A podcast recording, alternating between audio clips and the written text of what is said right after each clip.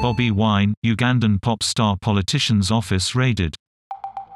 Bobby Wine said that documents needed to secure his presidential nomination are missing after a raid.